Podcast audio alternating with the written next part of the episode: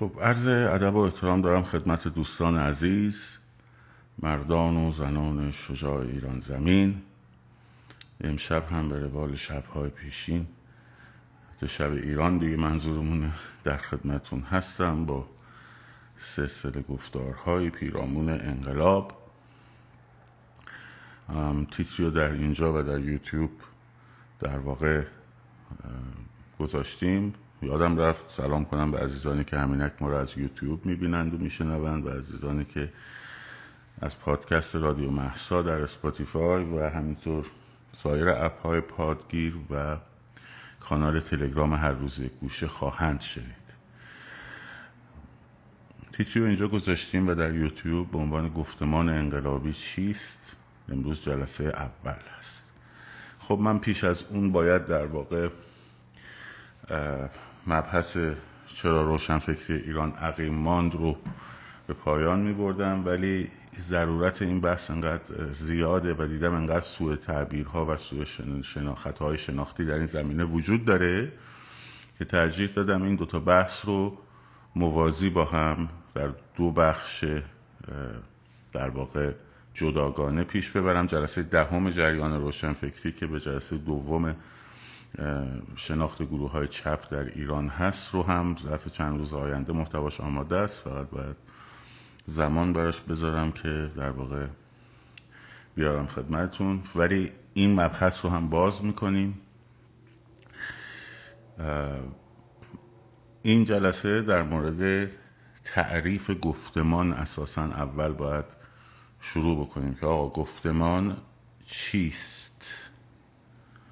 خب گفتمان چیست؟ چون بعضی‌ها فکر می‌کنن آقا گفتمان یعنی گفتگو، مثلا چیزی که ما میگیم آقا گفتمان سازی کنیم فکر می‌کنن یعنی خب بریم گفتگو کنیم. خب گفتگو که اگه بخوایم بگیم گفتگو کنیم خب میریم گفتگو میکنیم. گفتمان با گفتگو فرق داره، حتی با موضوع گفتگو هم فرق داره. حالا چرا این امر مهمه؟ چون انقلاب بدون گفتمان بدون گفتمان پیروز نمیشه. یعنی سایر عوامل خب اگر نباشند ممکنه به تأخیر بیفته، ممکنه به در واقع تا ایجاد اون عوامل یا این تأثیر و واکنش گذاری کنش و واکنش عوامل روی هم سنتزهای جدید بتونه به یک نقطه برسه که موفقیت آمیز بشود، اما بدون گفتمان امکان موفقیت نداره. حتی اگر بتونه رژیمی رو سرنگون بکنه، در رسیدن به اهداف اون انقلاب ناموفق خواهد بود. خب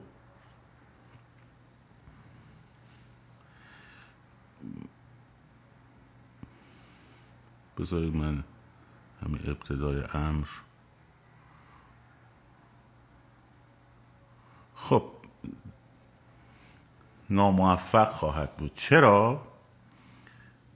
به این دلیل که جای اون گفتمان خالی است و حالا باید تفاوت بین گفتمان و شعار رو و شعار در چه مرحله تبدیل میشه به گفتمان می اینا رو هم بیان کنیم. ممکنه انقلاب دارای شعارهایی باشه مثل دموکراسی، مثل سکولاریسم، خب اما این شعارها تبدیل به گفتمان نشده باشه، دهن به دهن هم بچرخه اما تبدیل به گفتمان نشده باشه. اینه که میبینی که رهبرانی یا چهره‌هایی میان شعارهایی رو میدن، اون شعارها هم مورد پسند یک جامعه قرار میگیره، اما بعد از انقلاب، بعد از پیروزی انقلاب به راحتی میشه زد زیر میز اون شعارها. پس اول ببینیم گفتمان چیه.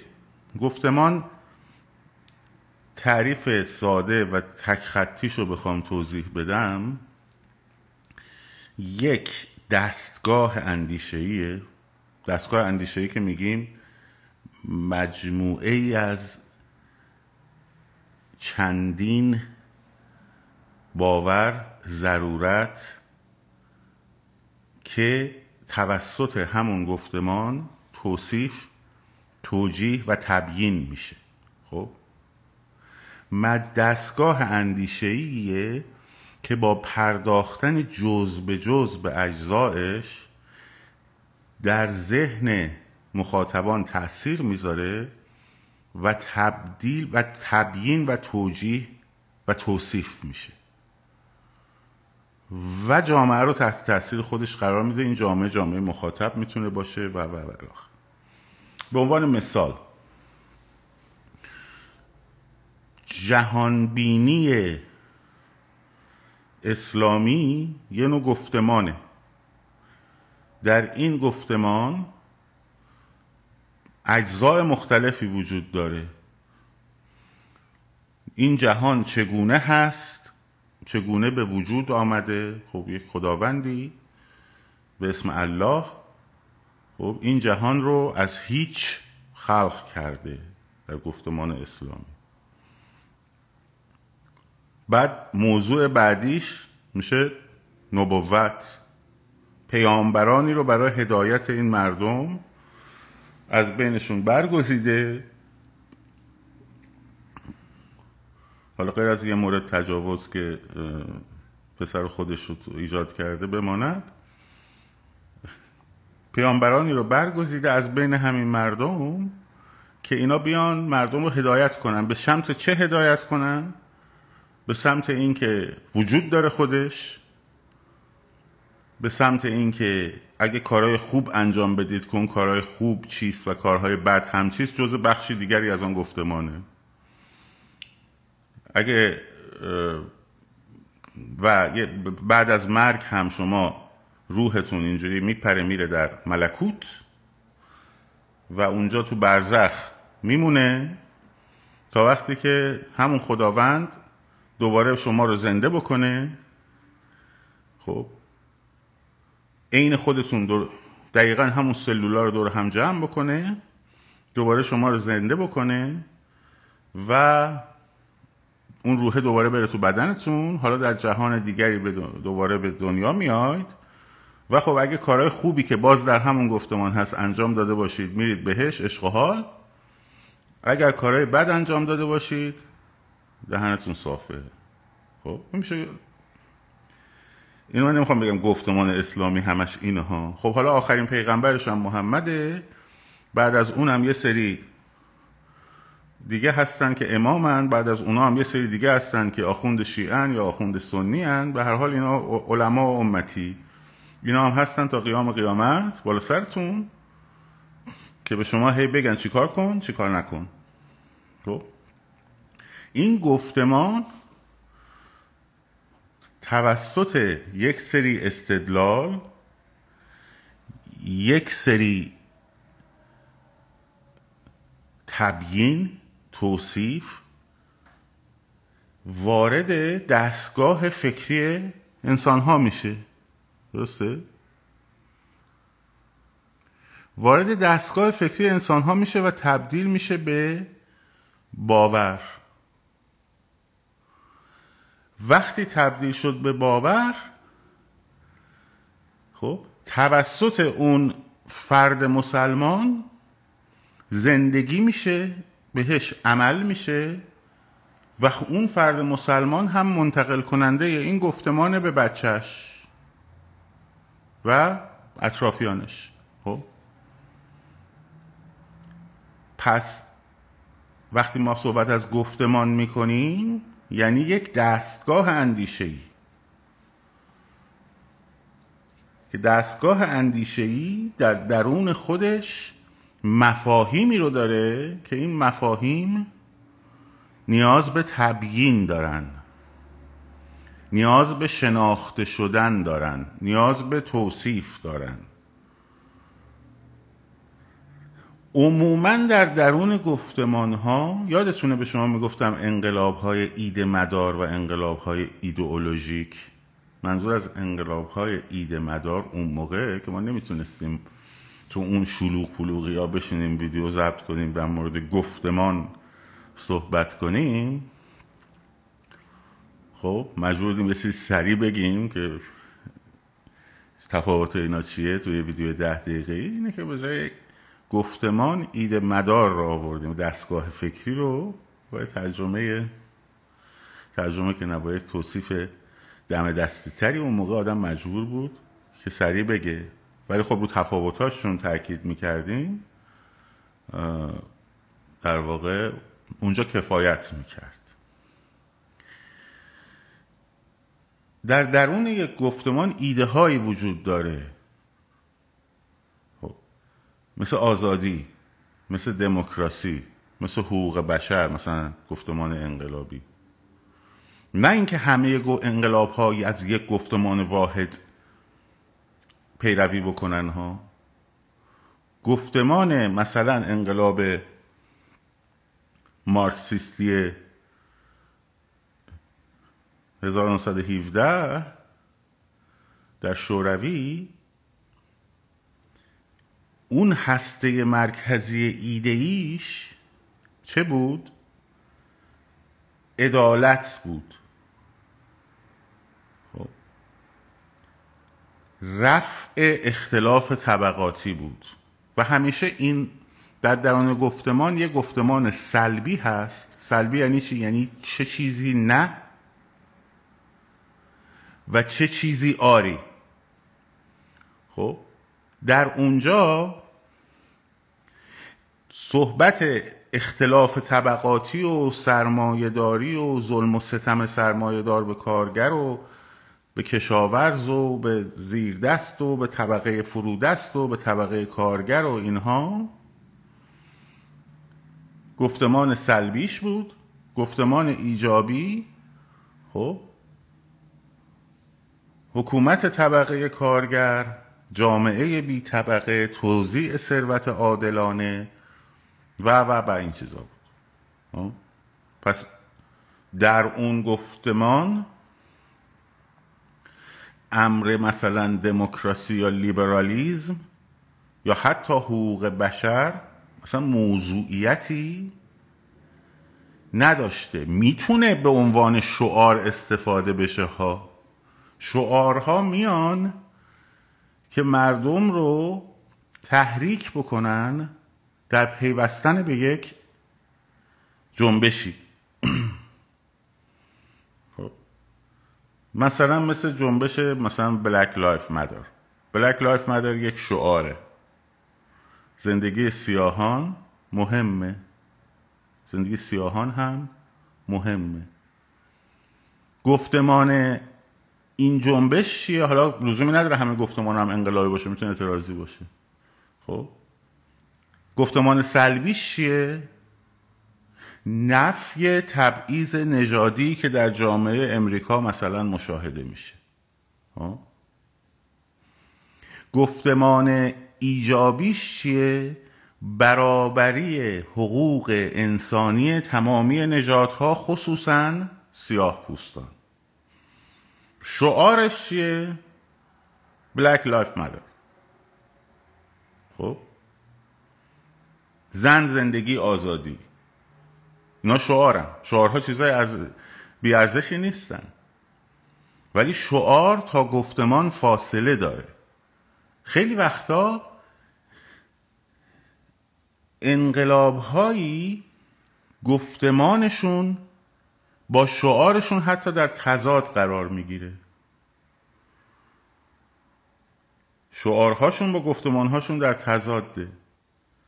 این شعارها برای این گفته میشه که گروه‌های دیگر رو هم بتونه که درک درستی از در واقع اون گفتمان اصلی ندارن دور خودش بسیج کنه. فیکن این شعارا، عوام فریبانه است. مثل جمهوری های دموکراتیک اتا... مثلا بلوک شرق میمونه. دموکراسی تضاد گفتمانی داره با حکومت تک حزبی حزب کمونیست. خب تضاد گفتمانی داره، ولی اونا میگن دموکرات دموکراتیکیم ما. نود و نه ممیز نه دهم مردم به حزب کمونیست کره شمالی رأی مثبت دادن. خب لینک لایو یوتیوب هست، برین در بایو اون لینک تری رو باز کنین، یوتیوب رو باز کنین. خب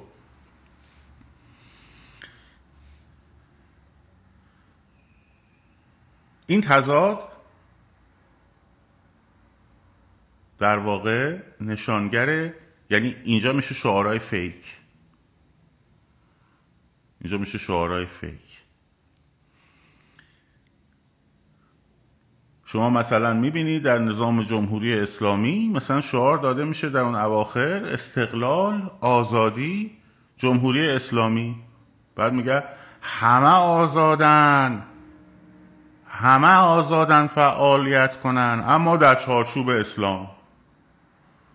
مثل این که بگی شما آزادی هر نقاشی بکشی، هر جور دوست داری نقاشی بکشی، هر جور دوست داری بتون... میتونی تو مس... گنبد و گلدسته نقاشی بکشی. خب هر جور دوست داری آزادی، تو آزادی در نقاشی کشیدن گنبد و گلدسته.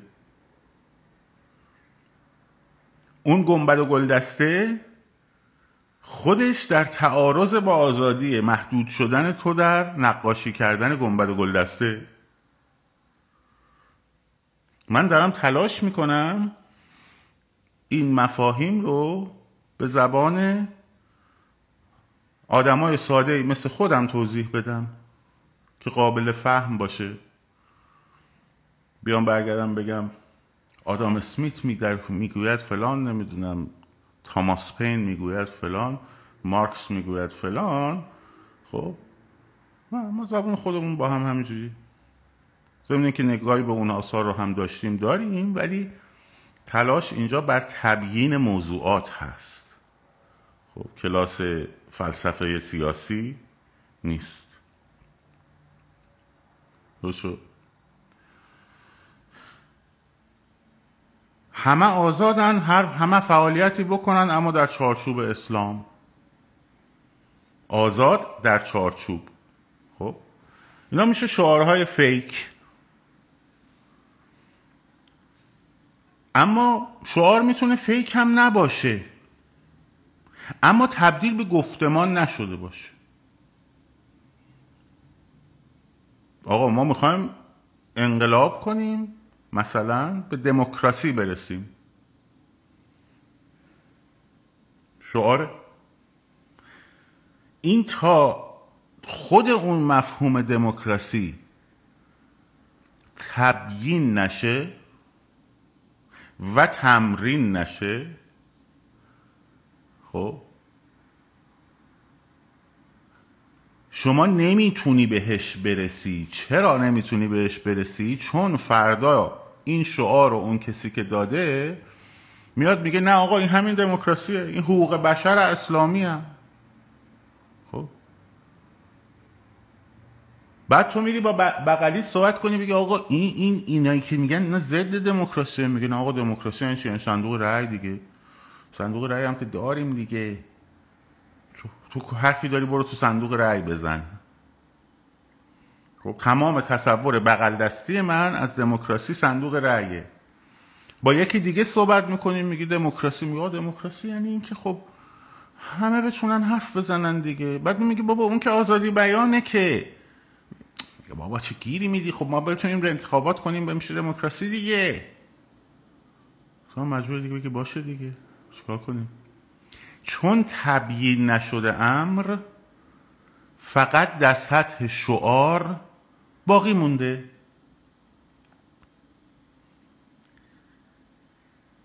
اگر امری تبیین شده باشه،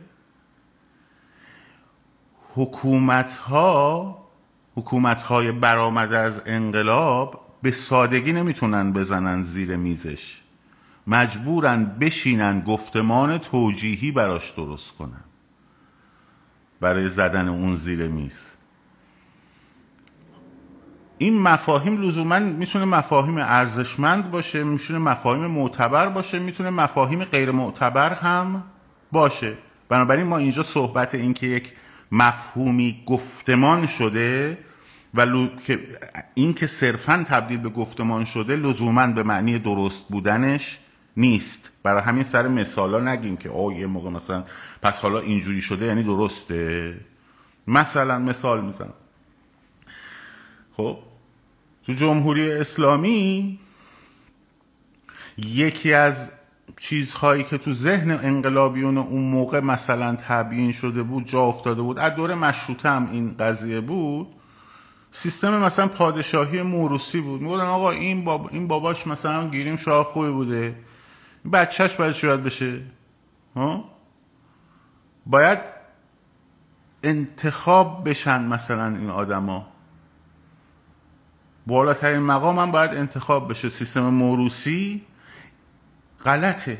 این نفی سیستم موروثی تو ذهن مردم و انقلابیون انقدر جا افتاده بود و حتی الانم هست که اگر سید علی خامعنی بخواد سید مجتبی خامعنی رو در جایگاه خودش قرار بده، باید توجیه کنه که اینجا این سیستم موروثی پدر پسر نیست، بلکه این پسره، خب چون ملاکومتر این بوده که فقیه باید بیاد سر کار، خب اینم افقه، این بیچاره بچه باسواده به خدا. نگاه کنین آیت الله مثلا پشمک الدین تناسلی ایشون رو تایید کرده به عنوان مجتهد. خب حضرت آیت الله العظما مثلا قازقلنگیان ایشون رو تایید کرده به عنوان رسالش رو تایید کرده. خب این مجتهده، این به خاطر اینکه پسر من هست اینجوری نیستش که داره میاد بشه رهبرها، نه اینجوری نیست. خب از مدتها قبلم که تو کار سیاسی با ما بوده، یاد گرفته، بعد جوونم هست، بچه خوبیه دیگه، خب مثلا این بیاد دیگه. مجبوره چیکار کنه؟ توجیه بکنه، مجبوره تلاش کنه که گفتمانی که قبلا در جامعه رفته و جا گرفته، خب اینجا به هم نمیخوره. این داستان موسیقی شانسی بچه ما این دفعه افقه شده، ممکنه بچه اون افقه نشه، مثلا ممکنه بچه مجتبی خامعنی افقه دیگه نشه. خب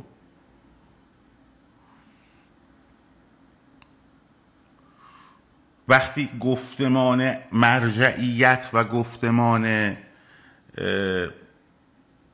در واقع افقه مرجعان، اصلح مرجع ها این بود که رهبر باید اون باشه، خب آقای رفسنجانی اومد تو مجلس خبرگان گفتش که خب ما همه فکر میکردیم حمله بر مرجعیت، اما اما اون گفت خب چرا ندارید همین خامنه‌ای. خب یعنی تلاش کرد که بیاد بگه که نه آقا اینجوری نبوده لزوماً، که بتونه توجیه بکنه.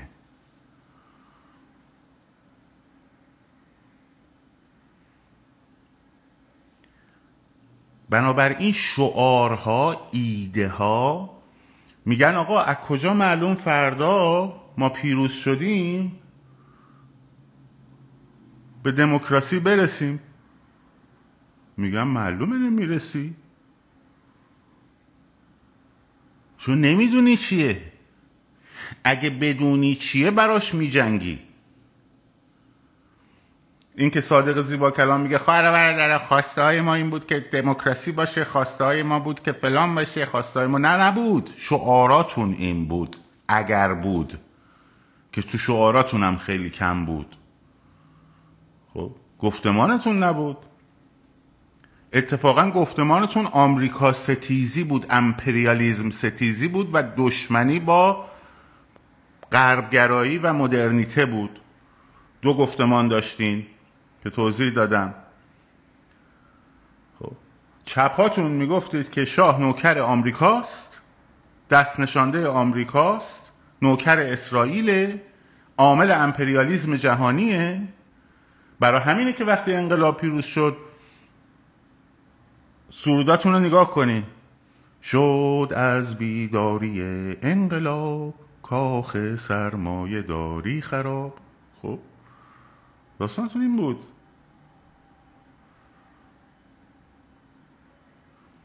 یه بخشیتون هم داستانتون این بود که آخ آخ آخ, آخ ببین تو دیسکوها دختر و پسر دارن قاطی با هم میرقصن، این سینماها رو ببینید، این نمیدونم ساحل رو ببینید، این فلان رو ببینید.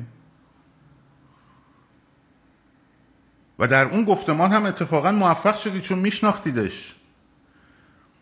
برای همین بود که بعد از پیروزی انقلاب پنجاه و هفت همتون تصمیم گرفتید یهو گفتمان هاتون رو تثبیت بکنید. لشکر اورانگوتان چپ با لشکر شامپانزه اسلامی مقا... مسابقه گذاشت که کی زودتر از دیوار سفارت آمریکا بره بالا. چپا رفتن دولت موقت و امیرانتظام و بازرگان اومدن گفتن خب بیا این بره سفارت رو چیکار دارین؟ نکن با دستو بند بچه. خب دانشجوهای خط امام گفتن نه دیگه این افتخار مال ماست، ما باید از دیوار سفارت بریم بالا. خب اونجا تبدیل شده به گفتمان.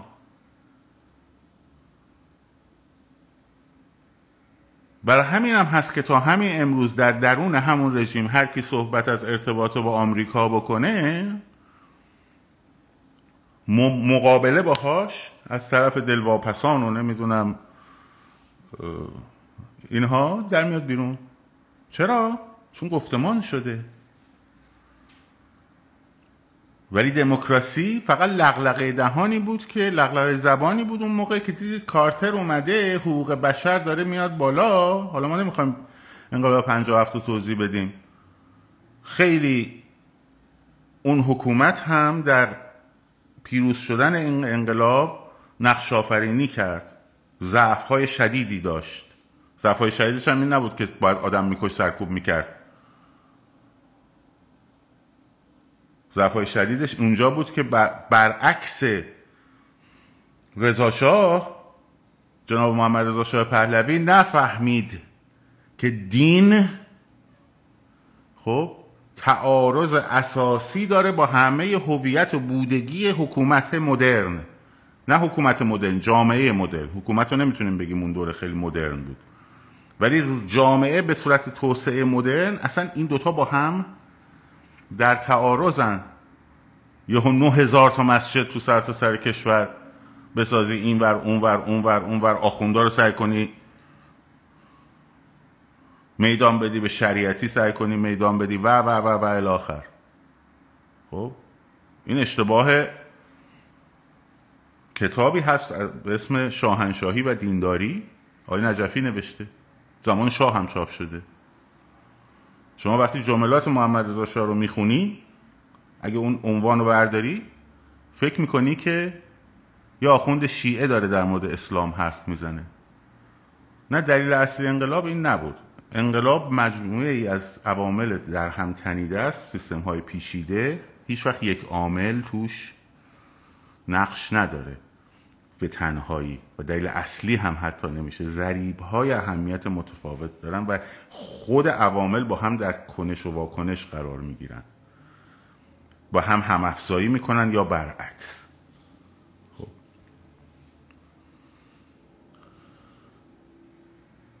پس وقتی گفتمان دموکراسی در سال پنجاه و هفت گفتمان نبود، یعنی ایده دموکراسی در حد شعار باقی موند، مردم نمیدونستن برای چی هست این دموکراسی که باید براش بجنگن. آنچه که خمینی میگفت، میگفتن بله درسته دیگه آقا ما انتخابات برگزار کردیم، صندوق رای گذاشتیم، نود و هشت ممیز دو دهم درصد مردم ایران به سیستم به نظام جمهوری اسلامی رای دادند. ها؟ صندوق رای دیگه، رئیس جمهورم که چیزه داریم انتخاب میکنیم، نماینده های مجلس هم که داریم انتخاب میکنیم، آزادیم هر جور دلمون میخواد مسجد گلدسته بکشیم که شورای نگهبان برامون درست کرده و در واقع رهبرم که خدا معلوم میکنه دیگه، خدا هم هست دیگه، من حرف نزن دیگه، سوسک میشیم، قابلمون کنه. در مورد خدا و رهبر نه حرف نزن، حشره میشیم، دو تا پا از اینجا در میاد اضافه بیرون میشه شش تا، میشیم سوسک، خرجش دو تا شاخک و دو تا پا. حالا دموکراسی چیست؟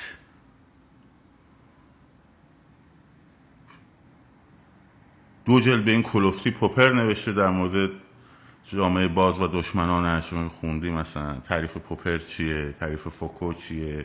حالا مهم نیست فوکو و پوپر و اسما رو من کار ندارم، اما موضوعیت ها مهمه. تو دموکراسی بیش از اونی که در واقع باید جامعه و حکومت حساس باشه به این که حق اکثریت که حالا خودش برآمده از اکثریت رأی دهندگان، نه اکثریت جامعه لزوماً، خواسته اونا رو ببره جلو، همزمان بیش از اون باید بر حق اقلیتی که باش مخالف بوده پاشو سفت کنه. خب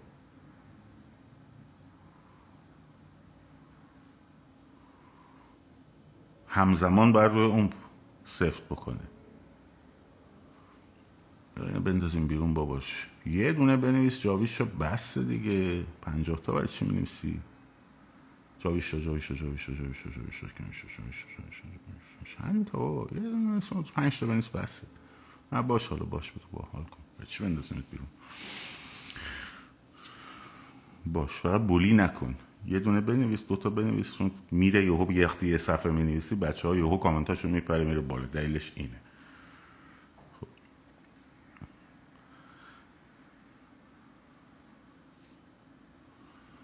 بیشتر اون حق اقلیت هست.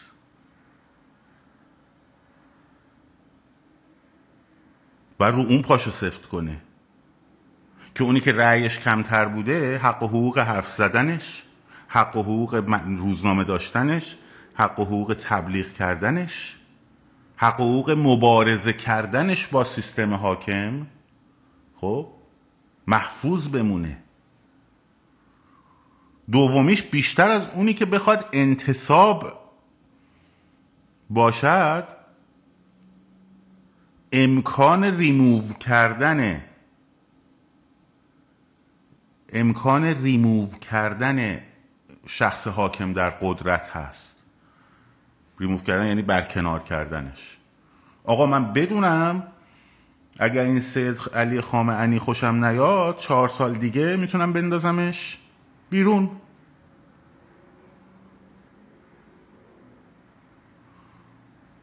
خب چون زمان تو که پایه همه لایوهای ما بودی، هرچی هم دلت خواسته همیشه گفتی، ما هم که کاری باید نداشتیم. که گفتم یه پاراگراف ده خطی ننویسین چون نوشته بقیه ها رو نندازید بره بالا. پوینت اینه. حالا تو میخوای هرچی دوست داری بنویسین، اینجا کاری نداریم که.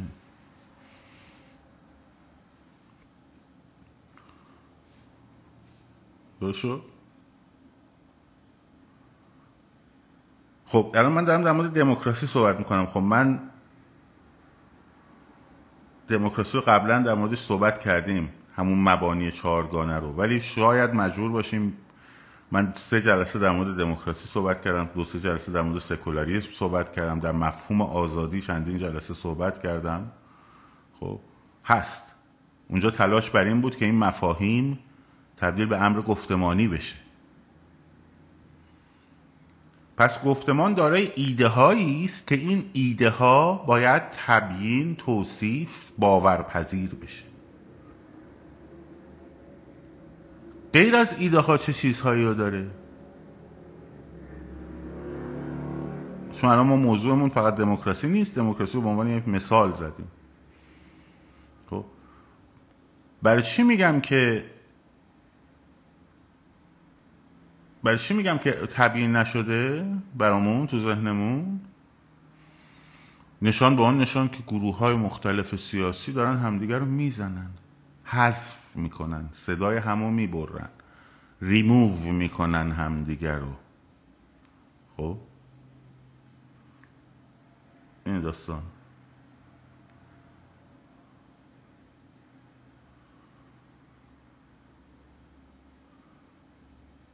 حالا موضوع دیگر هستی مرکزی است. همونطور که گفتم محوریت خواسته میشه گفتمان سلب ایجابی، محوریت ناخواستنها نخواستنها میشه محوریت گفتمان سلبی.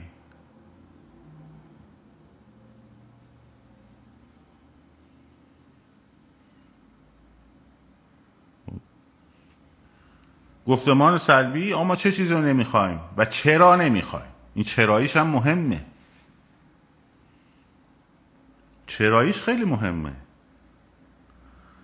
ما جمهوری اسلامی رو نمیخواهیم. چرا نمیخواهیم؟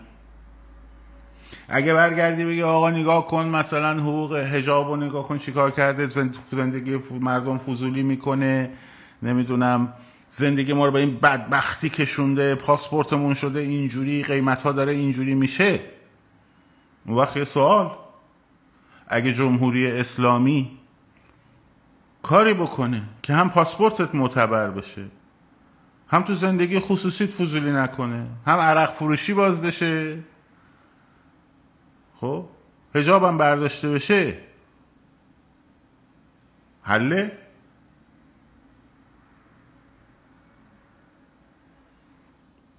اون چرایی، ما چرا جمهوری اسلامی را نمیخواهیم، خب امر مهمه. نه اینکه نمیخواهیم، چرا نمیخواهیم. سپاه هم بردارن مثلا، ها سپاه هم بردارن، سپاه هم دیگه فقط بشه حکومت ارتش و اینو، اقتصادم بسپرن دست بخش خصوصی.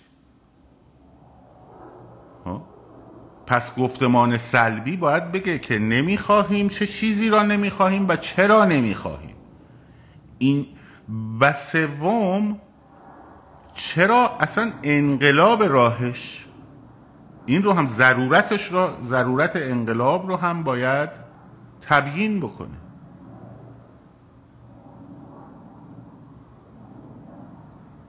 گفتگویی در بی بی سی گذاشته بودم، چهار پنج تا از این فعال پیرمردای اپوزیسیون رو گذاشته بودن اونجا، جوونا هم گذاشته بودن اون طرف، سوال میکردن از اینا. خب آقای فرخ نگهدار میگفتش که راهش انقلاب نیست. آقای تقی‌زاده مشروطه خواه هم خب میگفتش انقلاب نیست، کودتاه یا فروپاشیه، هر دو اینا در این امر. اون معتقد بر اصلاحات بود فرخ نگهدار، این یکی معتقد بر صبر کنیم تا خوشه بیفته، فروپاشی، نمیدونم کودتا، اینا. خب پس هیچ کدوم از این دو طرف، حالا فرخ نگهدار که اصلا نمیگه من انقلابیم، میگه الان باید بریم رای بدیم، همون موقع که ما انقلاب کردیم اشتباه کردیم. خب فرزادم روشو کرده و این اصلا نگاه نمیکرد، همون اول گفت شما این ارتجاع سرخ، اون تو من میگم تجزیه طلبه، خب همینا رو گفتم بلا بلا بلا بلا بلا. بعد اول میخواد بخوام چیکار میخواد بکنیم، کودتا میشه، فروپاشی میشه، در اون فلان میشه. اوکی، و این بخشی از انقلاب نیست، این گفتمان انقلابی نداره، حتی گفتمان سلبی انقلابیش هم نداره. چرا؟ چون ضرورت انقلاب رو نمیتونه توجیه کنه. خب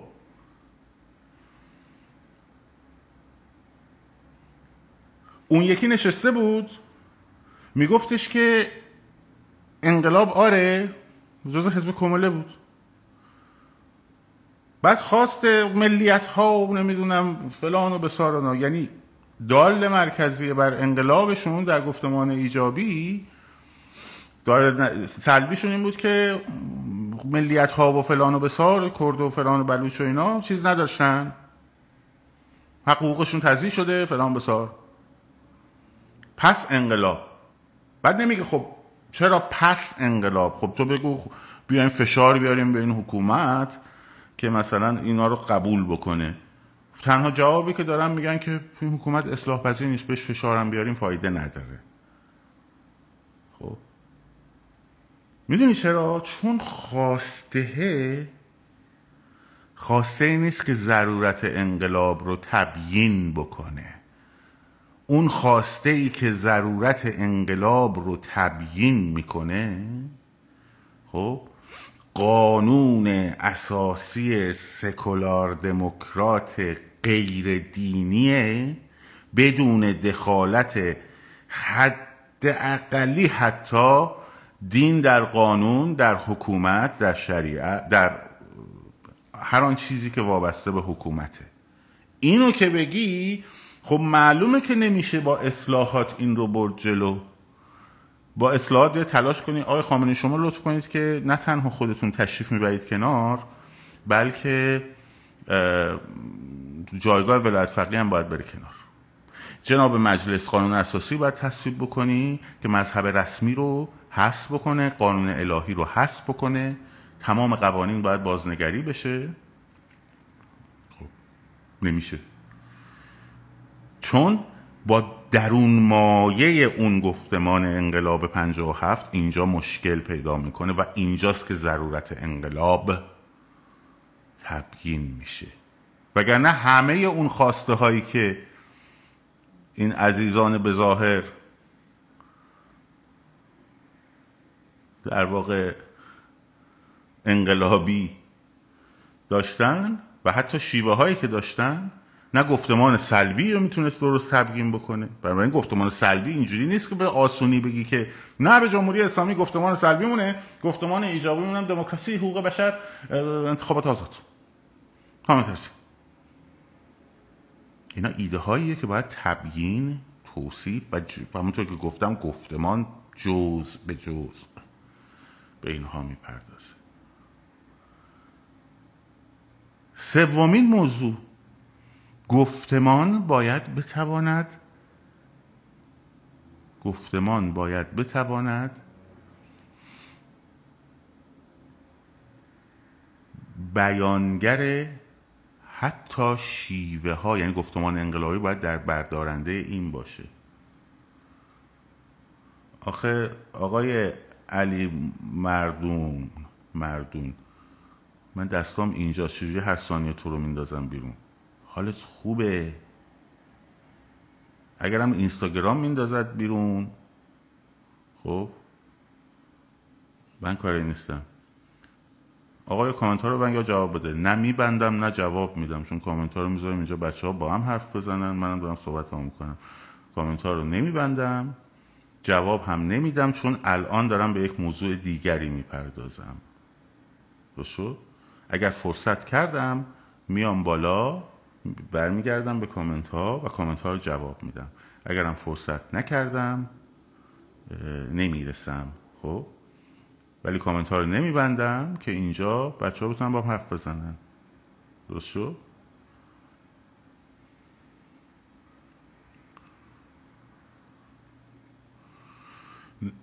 ولی بعضی هاشو که میبینم جالبه جواب میدم.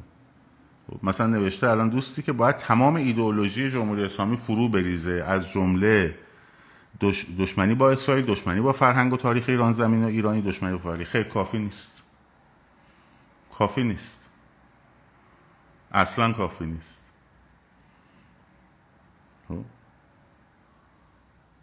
حتی در سلبیش هم کافی نیست، چون میتونه اولیگارشی سر جاش بمونه. اولیگارشی اقتصادی میتونه سر جاش بمونه، ربطی هم به ایدئولوژی نداره. بنابراین نبرد ایدئولوژیکی یکی از، حالا من امروز دارم تبیین کلیت گفتمان رو میکنم، بخش‌های گفتمان سلبی است، نه تمامیت اون.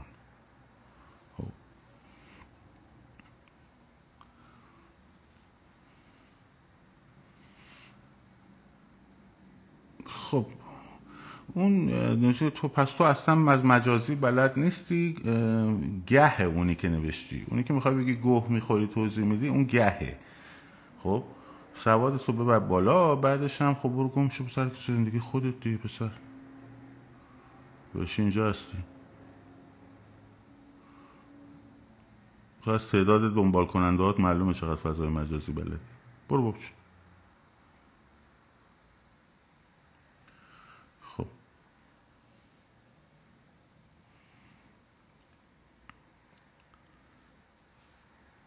این میشه.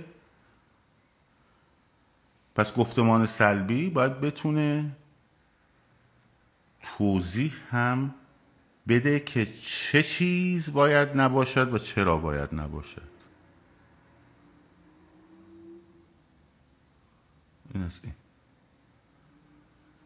حالا بعد گفتمان ایجابی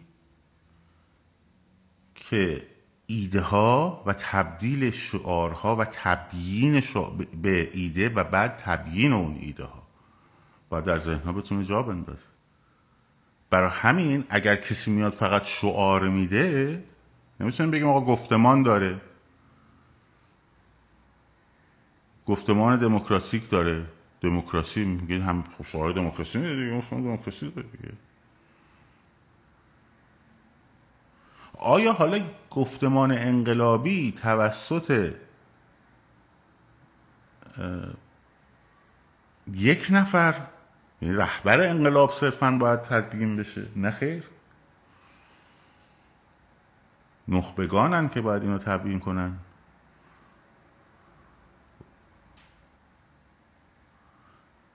نخبه هم حالا لزومن معنی مثبت هم خیلی نداره. یا فهم میبونه مثلا توی مثلا همین پنجاه و هفت نقش دکتر علی شریعتی به عنوان دکتر ادبیات، خب ادبیات تطبیقی،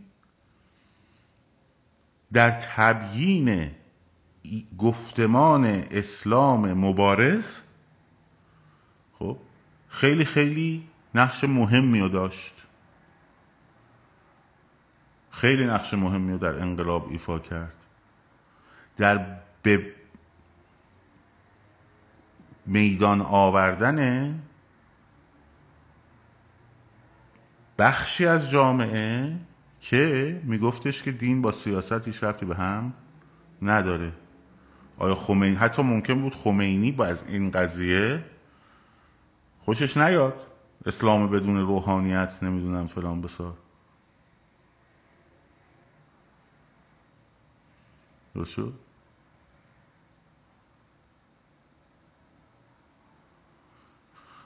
ولی اون شریعتی بود که اینو تبیین کرد.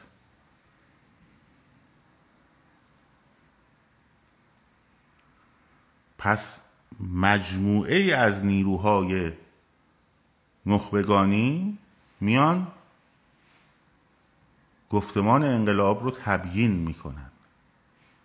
البته نقش رهبری در همین هدایت نخبگانی، در همین گرد هم آوردن این مجموعه، در کانالیزه کردن هر کدام از اینها و در داشتن یک صورتبندی گفتمانی کلی بسیار بسیار مهمه و اگه نداشته باشی نمیتونی. لنین خب اومد مارکس رو خب تبدیل کرد به گفتمان انقلابی برای شوروی، برای روسیه. روسیه‌ای که خود مارکس میگه هنوز به مرحله صنعتی نرسیده، نرسیده بود واقعاً. خب که توش بخواد طبقه کارگر به وجود بیاد، که توش بخواد بعد جنگ طبقاتی بین کارگر و کارفرما به طبقه بورژوا به وجود بیاد، که بورژوازی صنعتی به وجود بیاد. میگفت انقلاب کمونیستی در آلمان و در بریتانیا اول اتفاق میفته، اون هنوز عقبه، اصلا نرسیده روسیه به این قضیه.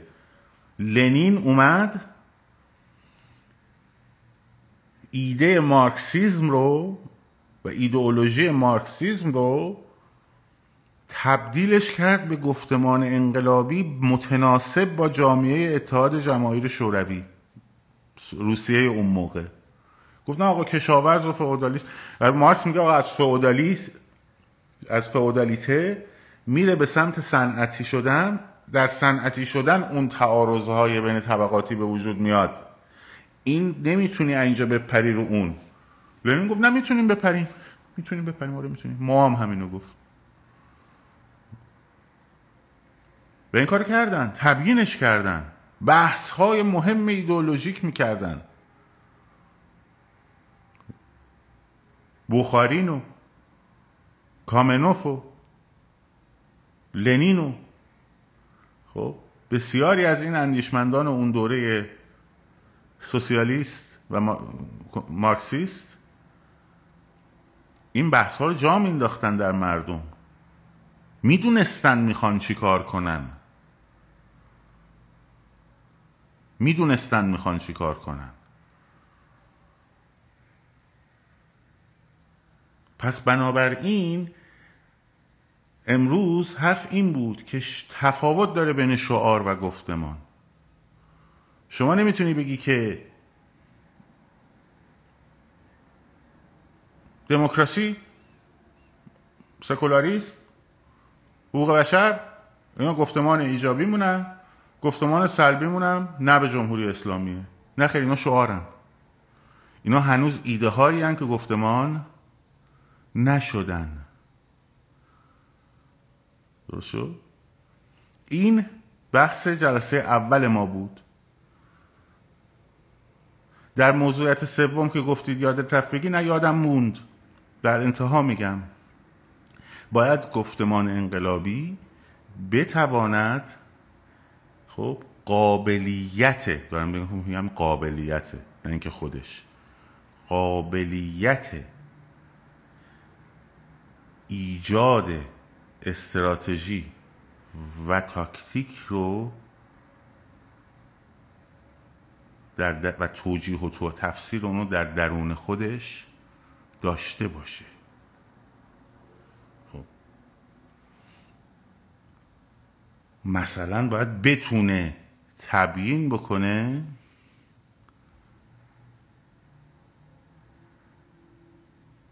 بس مگه سو پیج تو برای چی باید پین, پین کنم آخه بابا من نفهمم حالشون خوبه آبا.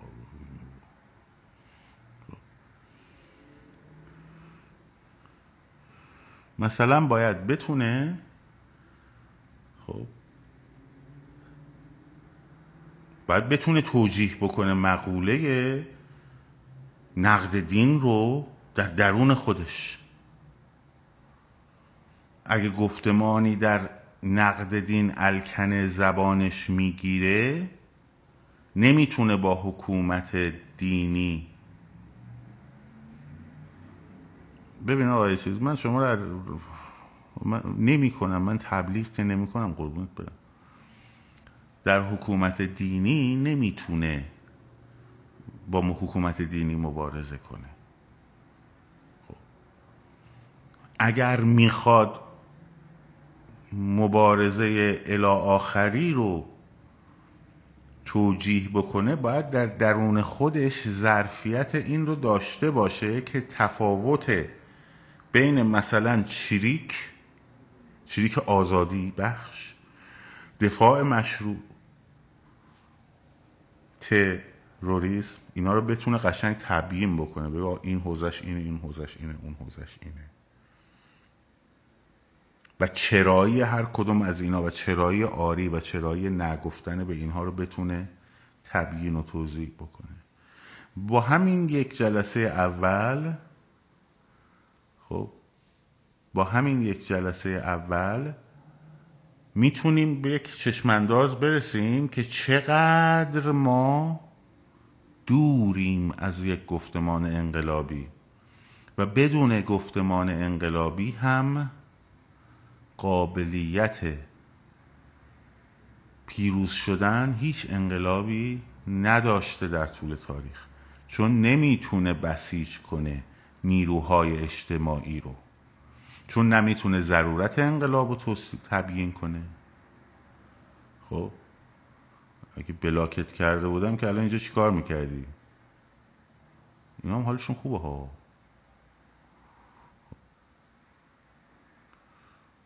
چجوری بلاکت کردم که الان اینجا چیز دادی؟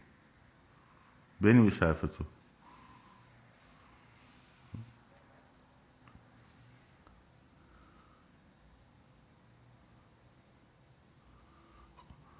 نمیتونه تبیین بکنه، و وقتی نتونه تبیین کنه نمیتونه جمع بکنه جامعه رو برای انقلاب. وقتی نتونه موافقم نمیشه، به همین سادگی. این جلسه اول بود. در جلسات بعدی که حتما لزوما ممکنه فردا نباشه، میتونه بعدن باشه، چند روز دیگه باشه، میریم سر اجزاء گفتمان‌ها. الان اجزاشو گفتیم چیان، میریم جزء به جزء واردش بشیم که بخش سلبی چی هست، بخش ایجابی شامل چه چیزهایی میشه و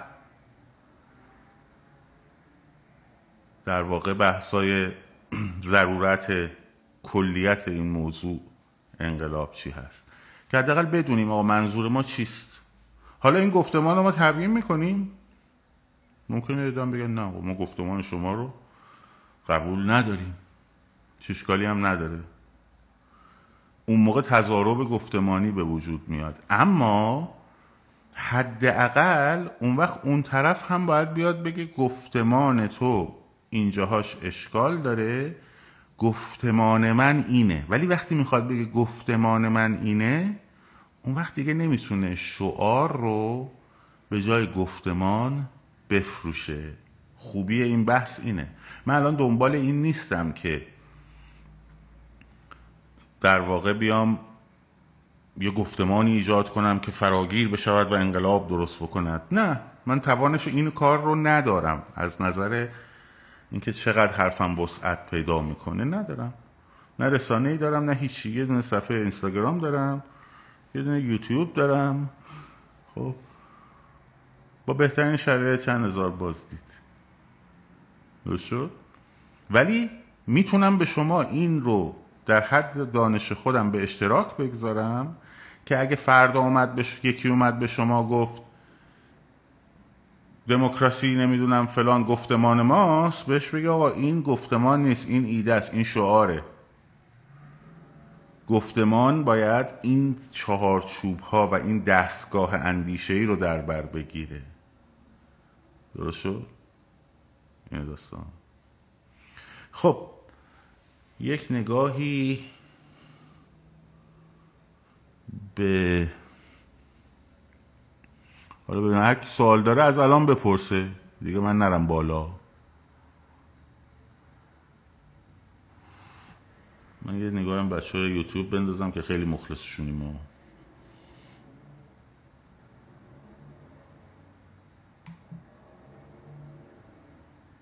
این موضوع ارتباطه چیه؟ کی با کی ارتباط داره؟ نمی‌فهمم.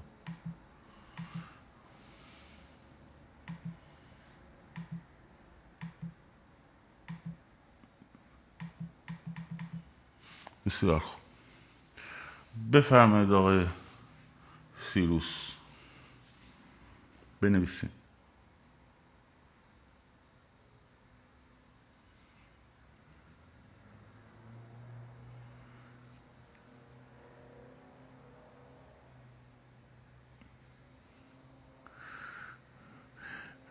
میشه یه لایو در مورد گفتمانسازی عدم شرکت انتخابات بسازید؟ باز دارم میگم این چیزه، ایده است، ولی در موردش صحبت کردم. به نظر شما برای افراد مذهبی چه گفتمانی لازم است؟ ببینید ما الان داریم اینجا یک ساختار میچینیم، بگیم گفتمان یعنی این، این اجزایشه، این هدفهاشه و این ابزارهاشه. خب اینو الان داریم تازه جلسه اول داریم میگیم، درست شد؟ بنابراین برای این سوالها باید یک کمی صبر کنین که من بتونم وارد تک تک این اجزا بشم، خب تا بتونم توضیح بدم به, به سوال شما، بهتر بتونم پاسخ بدم. من با کلمه دین ستیزی از حالت عملی بودن مشکل دارم. جامعه کانادا و آمریکا دین ستیز است یا سکولار؟ جامعه آمریکا و کانادا سکولاره، یعنی حکومتش سکولاره. جامعه که نمیتونم بگیم سکولار، آدم ها میتونن سکولار باشن ولی جامعه رو من نمیتونم. ولی آره میشه حالا با یه تخفیفی اینو گفت، ولی دین ستیزی ما برای سکولاریسم نمیخوایم. فقط ما دین ستیزی رو برای سکولاریسم نمیخوایم. ما چاره‌ای جز دین ستیزی برای، حالا اینکه دین ستیزی چی هست یک حیف بزرگی داره دیگه. یه سرش هستن یه عده میگن که هرچی دین داره باید بریزی تو دریا مثلا، خب ما اونجای طیف نیستیم. یه سری هم میگن نه، فقط باید با روشنگری با دین جنگید.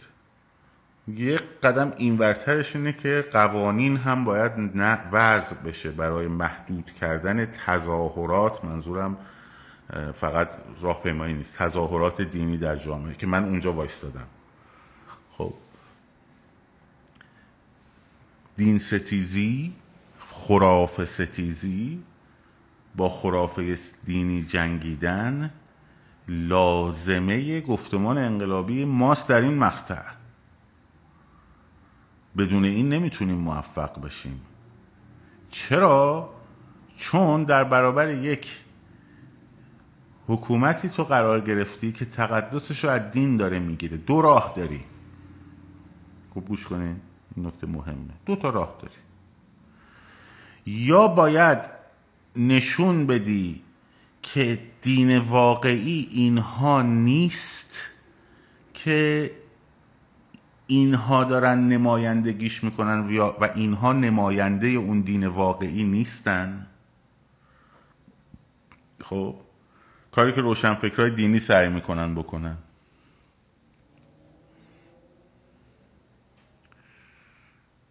یا اینکه باید یه کاری بکنی که کل اون ایدئولوژی ببری زیر سوال. راه اول چرا موفق نمیشه؟ به خاطر اینکه اون زبان تو را، زبان خودش، دینش رو از تو بهتر بلده. نوع ارتباطش هم با توده جامعه از تو خیلی تاریخی تره. روحانیت با توده جامعه ارتباطش خیلی خیلی عمیق‌تر و گسترده تره در بحث دین با عبدالکریم سروش. عبدالکریم سروش ممکنه بتونه لایه های کسانی که یک کم مرددن، یک کم فلان هم بسارن، جذب کنه به یه سمتی که آره حالا نه اسلام به ذات خود ندارد ای بی عبد که مسلمانی ماست، ممکنه. ولی ما با یه تودهی مواجهیم که در این توده حرف آخوند رو از حرف یک لیش پروفسوری کراوات زده بهتر میپسندن، به همین سادگی. برای همین اون راه دومیه باید انجام بشه. نوشتن دین رو ول کنین فقط شاه صدا بزنین. آه حل شد داستان. داستان الان حل شد، یعنی کلا موضوع مشکل حل شد. فقط باید یه جوری نشون بدی که چگونه با شاه صدا زدن شما میتونی انقلاب کنی. یک، آرمان‌های انقلابتو باید توضیح بدی. خب اگه آرمان‌های انقلابت این که فقط شاه بیاری سر کار، خب اون میگه بحثه، باید اونو تو بتونی قشنگ توضیح و تبیین بکنی. خب و سوم باید نشون بدی که ما اگر هممون بیایم شاه صدا بزنیم چگونه این انقلاب صورت میگیرد، یعنی با شعار، چون شعاره دیگه. مثلا من من به همه مردم بگم مردم زن, زن زندگی آزادی صدا بزنیم، انقلاب میشه؟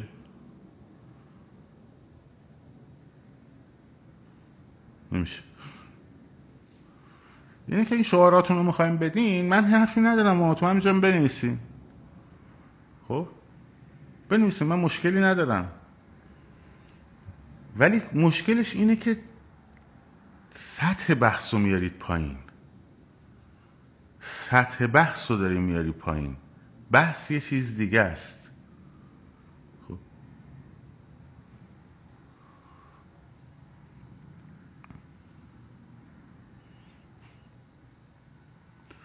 آیا در کشورهای سکولار توهین به باورهای مذهبی آزاد است؟ در امریکا بله. شما میتونید هر تو هر توهین بکنید به مسیح و محمد و نمیدونم خدا و مسخره کنی، شوخی کنی. خب درسته؟ همه کار رو میتونی بکنی. ولی نمیتونی یه نفر رو بگیری به عنوان اینکه اون کس این باور رو داره بهش برخوردی بکنی که اون برخورد از نظر قانونی غلطه. حالا توهین باز بعضی موقع تو... یه جاهایی تو امریکا تو فوش هم به یارو بدی کاریت ندارن. خب ولی اینکه فکر کنی نه دیگه توهین کردن دیگه نه دیگه آزاد نیست. نه چرا آزاد؟ آزاد آزاد ولی من نمیتونم برم مسجد مسلمان‌ها رو تو آمریکا خراب کنم، نمیتونم، قانونا این حقو ندارم.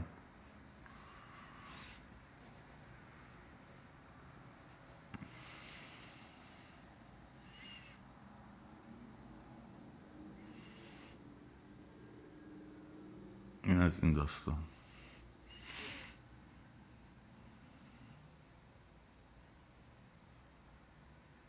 دیگه من شعارا رو جواب نمیدم، هر شعاری میخوایم بنویسیم بنویسیم ولی من جواب نمیدم. سوال اگه دارین در خدمت.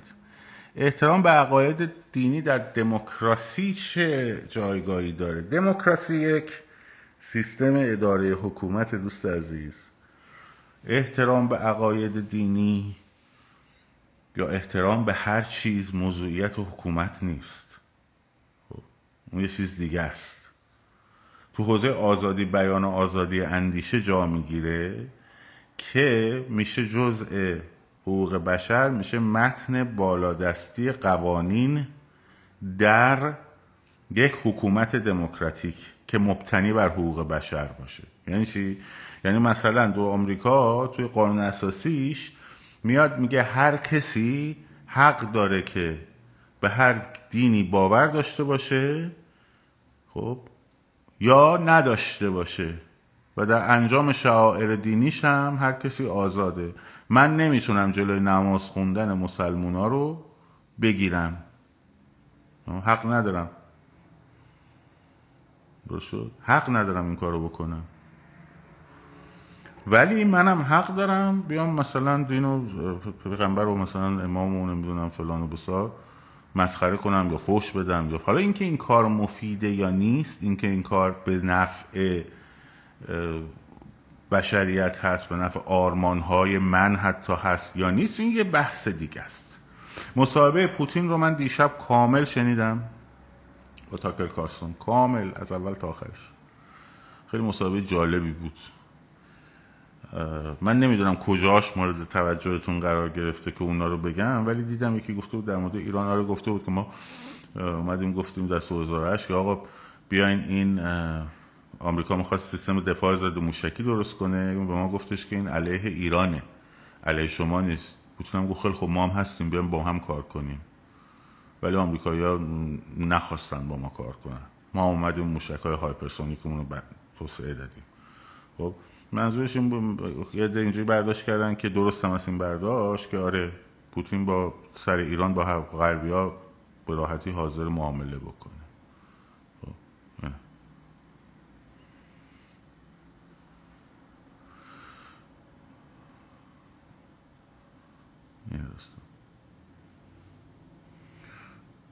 تنها کسی که میتونه به کشور ما کمک کنه شاهزاده عزیز است، چون کارنامه قابل قبولی دارد. پدر بزرگ بزرگ بابا برادرم فرمان شد. خب خوب میتونن کمک کنن، آره، ولی تنها کس نیستن، کسای دیگر هم میتونن کمک کنن.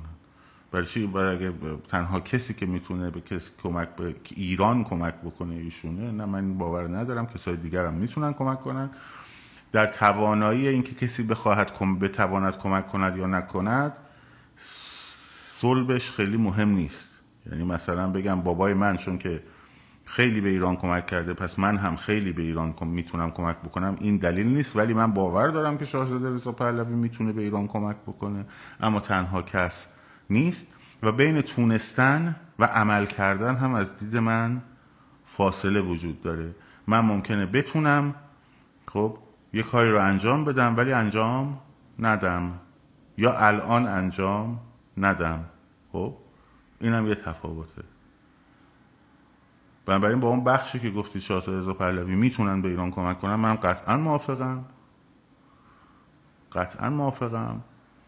ولی اینکه ایشون تنها کسی که هستن که میتونن به ایران کمک کنن، نه، خیلی ها میتونن به ایران کمک کنن، خیلی ها میتونن به ایران، همه باید به ایران کمک کنن. آره دیگه این بالا نوشته تنها کسی دیگه، پسر تو چی میگی؟ من دارم جواب یکی دیگر رو میدم.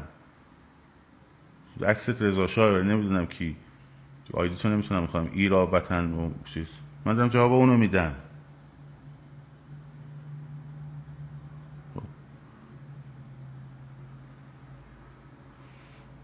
خب حالا که توهین کردی دیگه جا تو لایو من نیست آقای ایرا، به دیگران حق نداری توهین کنی، پرت خودتی عزیزم.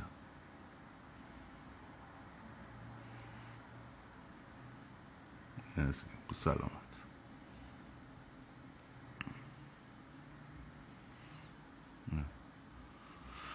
خب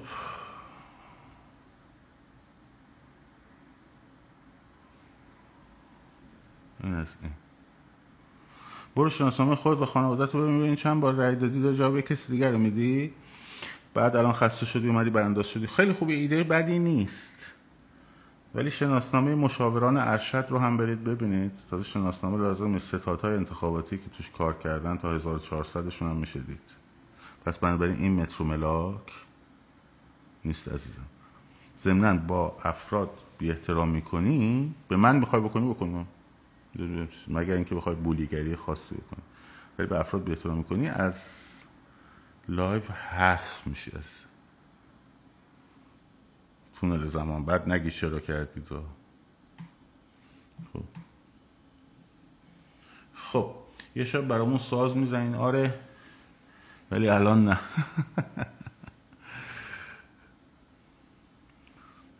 الان نه نه نمیخوام بیای بالا صحبت کنی، بی احترامی کردی. خب و تکرار نکنین لطفا، تکرار نکن. آدمی که داری بهش بی احترامی میکنی ده برابر تو توی کف خیابون برای انقلاب زحمت کشیده. من میدونم اینو.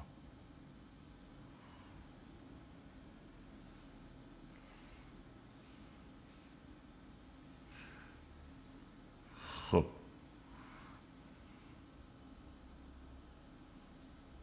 میگم ده برابر تو. نظرتون در مورد آقای فخرآور میفهمه چند چی نظرمون چی بگم؟ من در مورد افراد نظر نمیدم خیلی، من در مورد موضوعات بیشتر صحبت میکنیم، در مورد موضوعات صحبت میکنیم. چرا جریان روشن فکری عقیم ماند و چشم چشم تو همین هفته جلسه دهم رو میذارم، میره برای گروه های چپ، هرچند چپ ها رو الان خواهم گفت، چپ های دهه چهل و سی و سی و چهل و پنجاه رو باید تفکیک کرد. خیلی بعضیاشون رو نمیشه در جریان روشنفکری جای گذاشت، قرار داد. اینا چریک های آرمان خواهن بعضی، بسیارشون. خب بسیارشون چریک های آرمان خواهن و ولی باید بهش پرداخته بشه، باید بهش پرداخته بشه. بعد از اون میریم سراغ روشنفکرهای دینی که از ریشهشون در واقع از رساله یک کلمه مالکیه، ای بابا، مستشار الدوله میاد، از مستشار الدوله شروع میشه و نگاهشون و این که چه ضرورتی رو بعضیاشون احساس میکردن که بیان وارد موضوعیت روشن فکری دینی بشن که واژه غلطیه، و بعد چجوری باورشون شد. در مورد قانون اساسی و همینطور شاهزاده، من نظر آقای فخرآور در مورد شاهزاده نمیدونم چون خیلی دنبال نمی کنم ایشون رو، مشکل وقت من احتمالا، همونطور که احساس میکنم ایشون هم خیلی بنده رو دنبال نمی کنم، هیچ مسئله هم نیست. در مورد قانون اساسی خب یا پیشنویس قانون اساسی یا هر چیزی شبیه این، خب در ابتدا باید برآمده از یک گفتمان انقلابی باشه و بعد هم کار قانون اساسی کاریه که روگه، یعنی زیربناش گفتمانه. خود قانون اساسی رو خب نمایندگان منتخب مردم می‌نویسن. حالا کسانی میتونن از قوانین اساسی کشورهای دیگه پیشنهاداتی رو اتخاذ کنن و در امر گفتمانی ببرن جلو، مطرحش کنن. خب مثل اینکه کشور دین رسمی نباید داشته باشه. ها؟ دین رسمی در یک کشور نباید باشه. این یک ایده مهمیه که باید در گفتمان تبیین بشه. این که من بیام بنویسم بند یک، بند دو، بند سه، بند چهار، بند پنج، ممکن خیلی هم خوب باشه ها. یک، من این چنین حق و وظیفه ندارم، حق رو حتی ندارم، چون در جایگاه منتخبین مردم ننشستم. مگه اینکه بگم پیشنهادیست، باشه پیشنهادی هم خوبه، ولی حول و حوش یک متن قانون اساسی پیشنهادی، خب این با گفتمان انقلابی که بتونه امر وحدت بخشان بخشی رو ایجاد بکنه، این دوتا با هم فاصله دارن. شما میتونی گفتمان، میتونی ایده های گفتمان ایجابیت رو از درون قانون اساسی در واقع ایالات متحده بگیری یا فرانسه بگیری، درسته؟ اما موضوع گفتمان تو این جلسه چی بود که گفتم؟ گفتمان چیست؟ خب امر دستگاه اندیشه‌ای است که ضرورتها، باید نبایدها، همه اینا رو تبیین میکنه. اگه تبیین نشه میشه شعار، حالا چه در متن قانونی باشه چه در شعار به زبانی باشه. متوجه این چی میگم؟ من من نفی نمی کنم این کار رو، ولی حرفم اینه که باید گفتمان سازی در موردش، گفتمان باید درست بشه، گفتمان انقلابی باید درست شه. خب حتی اون قانون اساسی، هر قانون اساسی، من ندیدم چیزی که ندیدم در مورد محتواش نمیتونم نظر بدم. خب حتی بهترین قانون اساسی هم بنویسی، حتی تبدیل به تا تبدیل شدن به گفتمان ایجابی یک سری مراحلی داره که باید اون انجام بشه.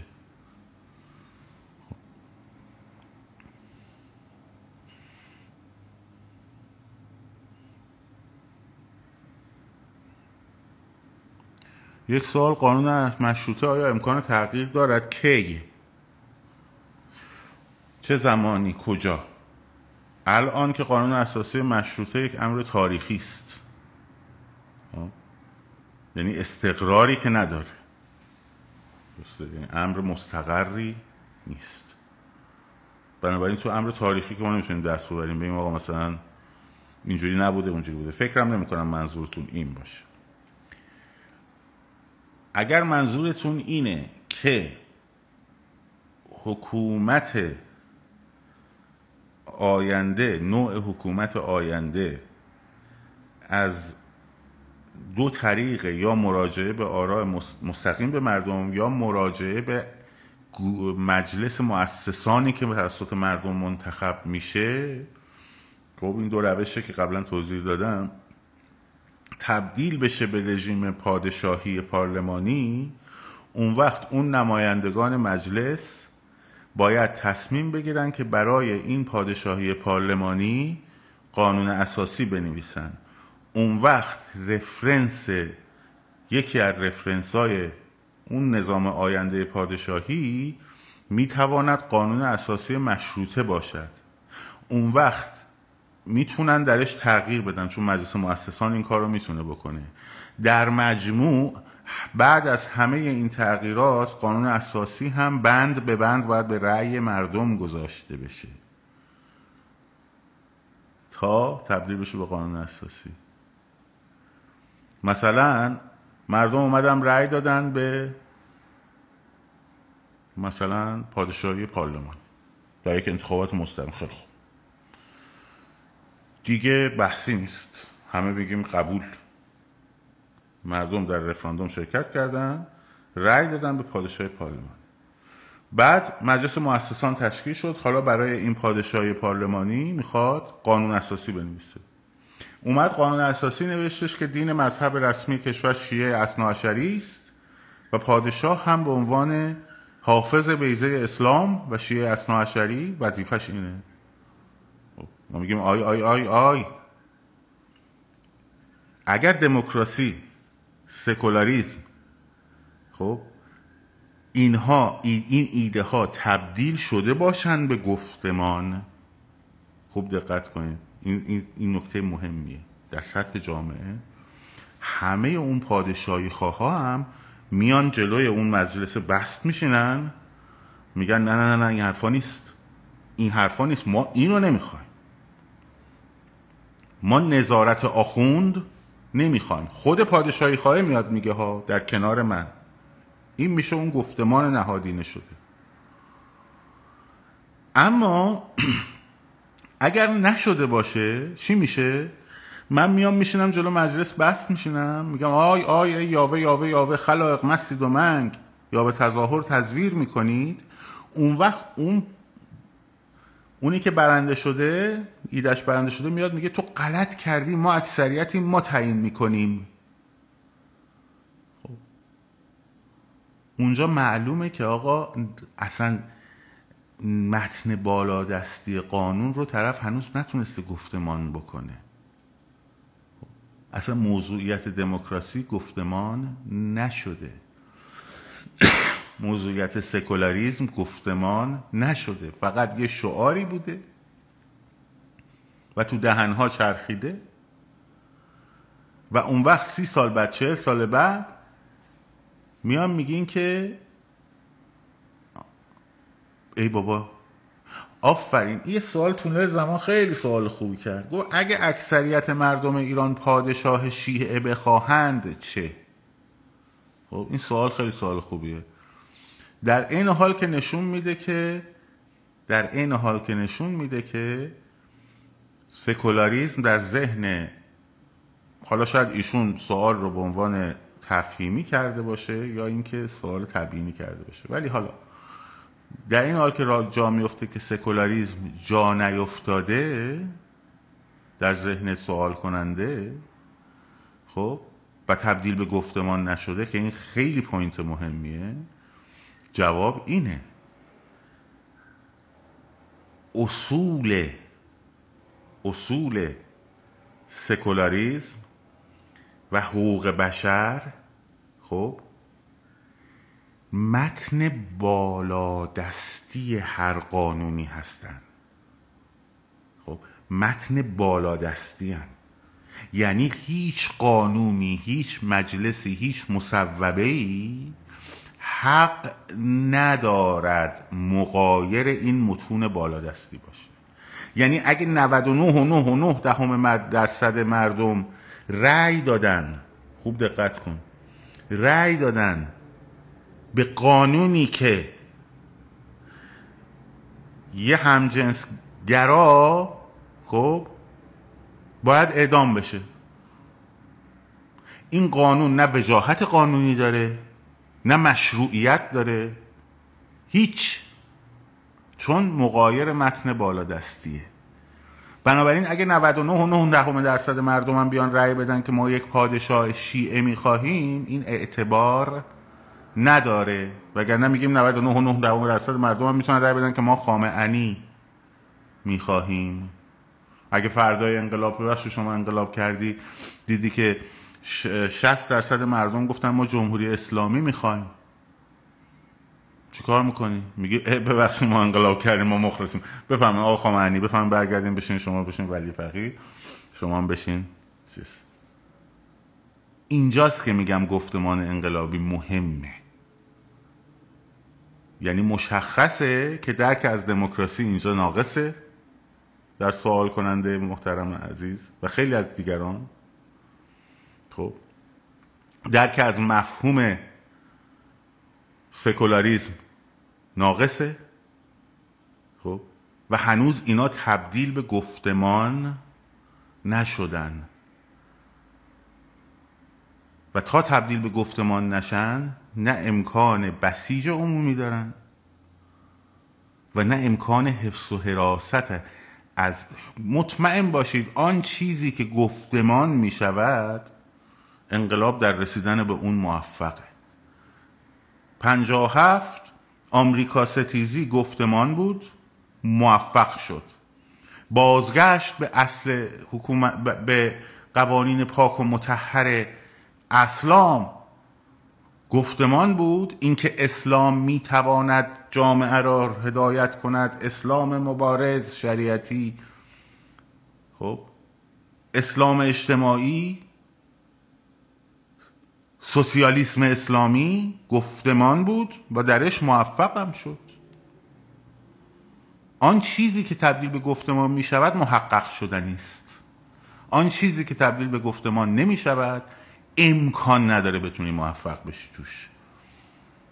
خب امکان نداره بتونی توش موفق بشی. خب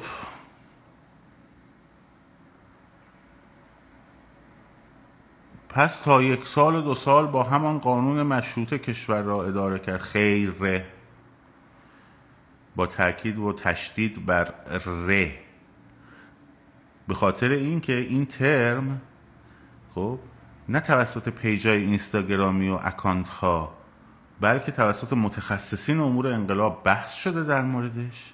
هیچ لزومی با به بازگشت به قوانین اساسی ما قبل وجود نداره، کما اینکه انقلاب هایی داشتیم که حکومت ما قبلشون اصلا قانون اساسی نداشتن. خب مثل انقلاب فرانسه. خب فقط قوانین جزایی، مدنی و کیفری رو یا از قوانین اساسی قبلی استخراج میکنن یا از قوانین اساسی دیگر کشورها وام میگیرن و به عنوان قانون دولت موقت اجراش میکنن. آقا کسی قتل کرد مثلا حکمش اینه، درست شد؟ نمیان بگن که نه ما کل اون سیستم قبلی رو برش میگردونیم، همه شو تغییرش هم که نمیتونی بدی که. بعد اون وقت میایم میگیم که خیلی خوب حالا میخوای تغییر بده، بیا تغییر بده ببینم چیکار میکنی. این یکی از اون چیزاییه که عزیزان، برخی از عزیزانه که من دوست دارم اسمشو بذارم سلطنت طلب، چون پادشاهی خواه اینجوری نیستن، زدن زیر میز و نتیجه زدن زیر میزشون هم همینه که الان داریم میبینیم.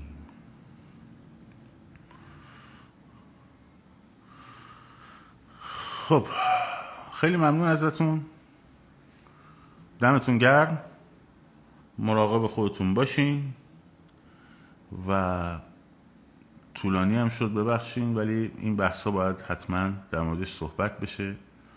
من سعی میکنم با زبان آدم‌های ساده‌ای مثل خودم این مسائل رو بگم و درک که درک بهتری همه با هم بتونیم ازش داشته باشیم. در گفتگو و نقد هم در مورد مسائل تئوریک باز است. میگن که پیج آره دیگه، بر پیج سه خامنه‌ای دیدید که درسش خارج شد. درسش چی بود؟ در سر ریپورت های شما بود دیگه. همین کار رو برای ارعریای خامنه‌ای هم انجام بدین دیگه. اینم راست میگفت بگید میگفتیم. مراقب خودتون باشین، شاد و سرفراز و آزاد باشید. پاینده باد ایران، زن، زندگی، آزادی.